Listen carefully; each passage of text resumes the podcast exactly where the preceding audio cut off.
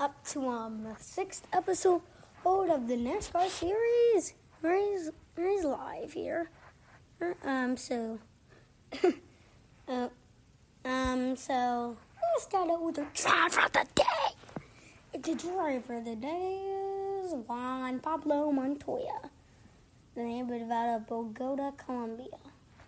Yeah, anyway, we're gonna start out with a video with Gordon Pressure high for drivers at the Chili Bowl. you know what this event has turned into. I mean, this is like this an event. People, people travel from all over the world. I mean, I, I remember you know last year running into Mark Webber and he said to me, "I want to go to Chili Bowl." And you know, we went to Knoxville, and he's got this one on his list. And it, I think there's so many people, you know, that whether they're avid racers or not, that want to come to this event because of how it's been built up, and and, and it lives up to, to any hype.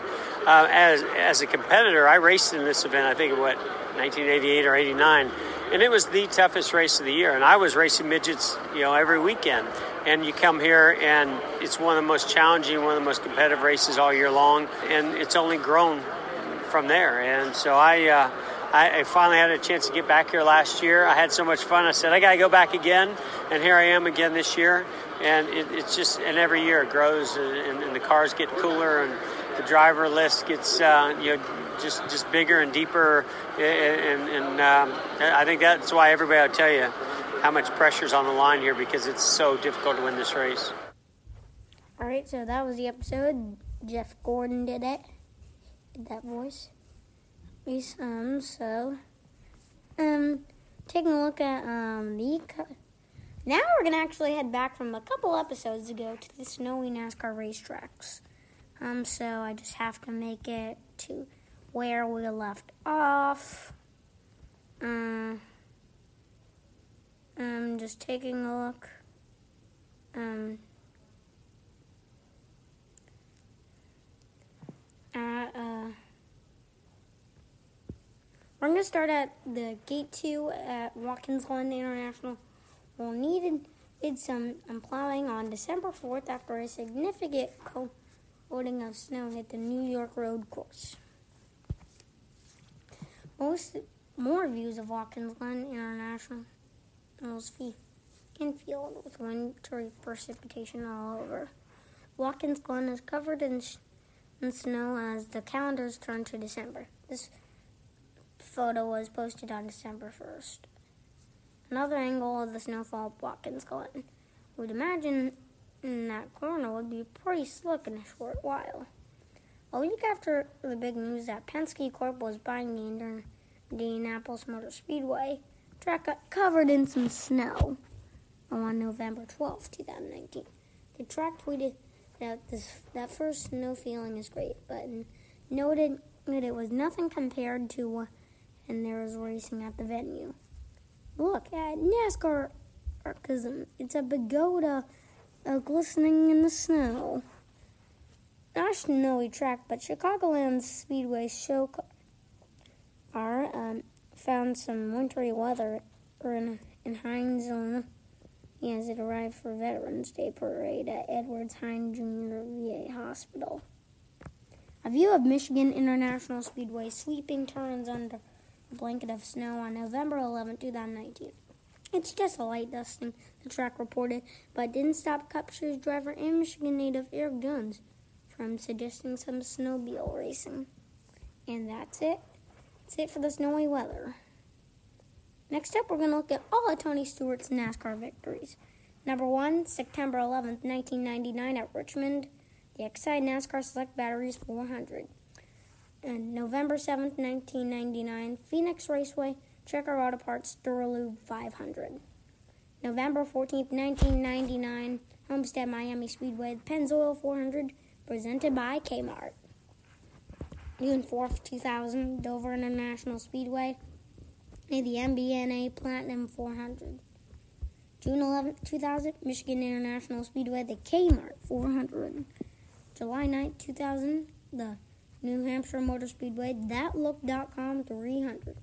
September 24th, 2000, Dover International Speedway, MBNA.com 400. October 1st, 2000, Martinsville Speedway, the Napa Auto Care for 500. November 12th, 2000, Homestead, Miami Speedway. Pennzoil 400 presented by Discount Auto Parts. And May 5th, 2001, Richmond Raceway, the Pontiac Excitement 400. That's where we're going to stop today. Uh, take a look at the next 10 in the next episode if we can. Uh, so, we're going to take a um, backseat drivers again, debate most impactful NASCAR Cup Series schedule change. Let's go.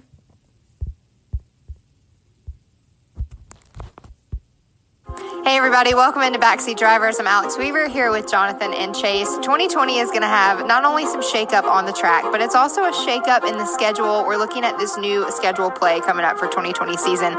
Let's hit the highlights and the big changes, and let's talk about our favorites coming out of this season. There's nothing more romantic to me as a race fan than eating a Martinsville hot dog with, when when the moon's in the sky and you have all those new LED lights on.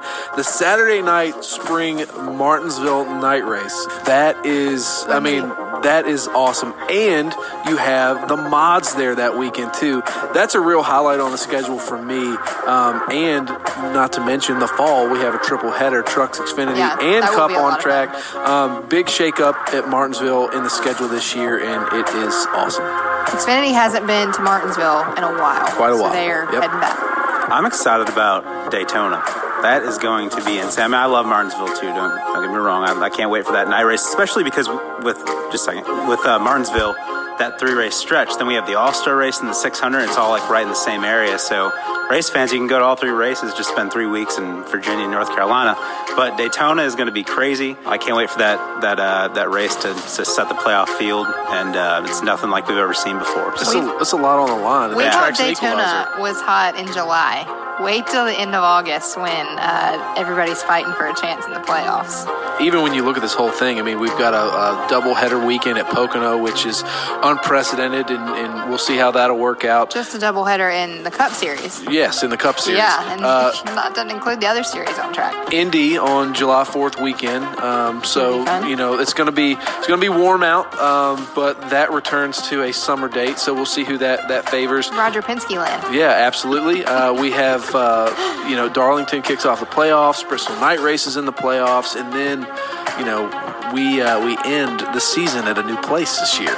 I've been to Phoenix before, and just driving up to that track, I mean, it has that stadium feel with all the renovations they did, and it feels like a champion should be crowned there. So I'm just, I'm really excited to have that ra- last race be there, and it's, it's going to be great. As a margarita bar. That too. There you go. Uh, I forgot about that. So you can, you can see a champion crown and get a couple margaritas in you, and you're set. That's where I'll be. Will you be at the margarita bar? Uh, that's Or the hot dog stand in uh, Martinsville Well, I'll, still. I'll probably still be in Martinsville eating hot dogs. All right, well, the 2020 season kicks off in the Daytona 500. It's the Super Bowl of our sport coming up February 16th on Fox. Anyway, credits to backseat drivers. Um, shout out to our third follower, um, Michelle LD Bona. So, and all from followers three to six with Judd Thinkavaskets as well. Oh, so now we're gonna watch Dale Jr.'s Glory Road shines light on NASCAR history. I don't know if it's gonna take out our time, but or extend it, but that'll be fine. Dale Earnhardt Jr., who is our first guest curator of an exhibit here at the NASCAR Hall of Fame. If you're passionate about the history and, and the Hall of Fame calls and says, hey, can you help, you know, want to be part of this, it's like, it's a great phone call. You know, my quest to learn more about history is like unfulfilled and, and experiences like this add to it. So anytime you get sort of included in a conversation about the history, it's, it's an opportunity to learn. And I certainly uh, jumped at the chance to do this. Going through that list, you learn a lot about what's out there. And it's a surprising list and, and uh, impressive list of, of cars that have been restored and that are being taken care of. And it makes you feel great if you're somebody who wants the history to, to, to be taken care of, to be you know, to be available for people to see for years to come. It, it, was, it was good to go through that list and just be reassured that that's the case. There's no better representation of the history of the sport than the real stuff some of these older cars, these aren't cars that someone else drove that we you know, were painted like Rusty Wallace's car. That's the car. And so that to me means the most. When the fans come here and they look at that exhibit, they know in their heart, they can know in their minds that that car was out on the racetrack competing and getting the job done. That's the ending. Goodbye.